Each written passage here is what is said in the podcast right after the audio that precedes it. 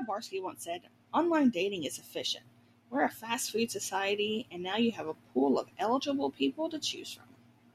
Welcome back, listeners. I'm Kayla, aka Violacious Curiosity here, ykyz.com.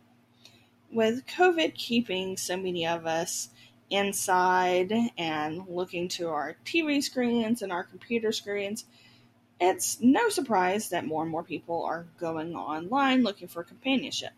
And this isn't breaking, shocking news.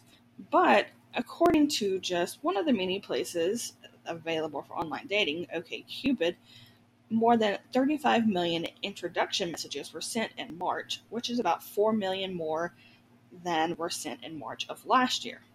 And more than 90% of its users say they're dating virtually.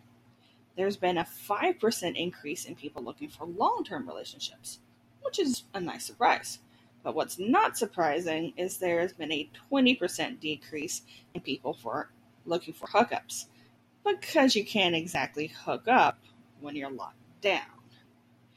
So, what do you do when you meet someone online? Or maybe what do you do to meet somebody online? If you're tired of the same old apps or the same old websites, try out YKYZ's own Cozy Coffee Corner. We'll have a live event this Friday. Stay tuned.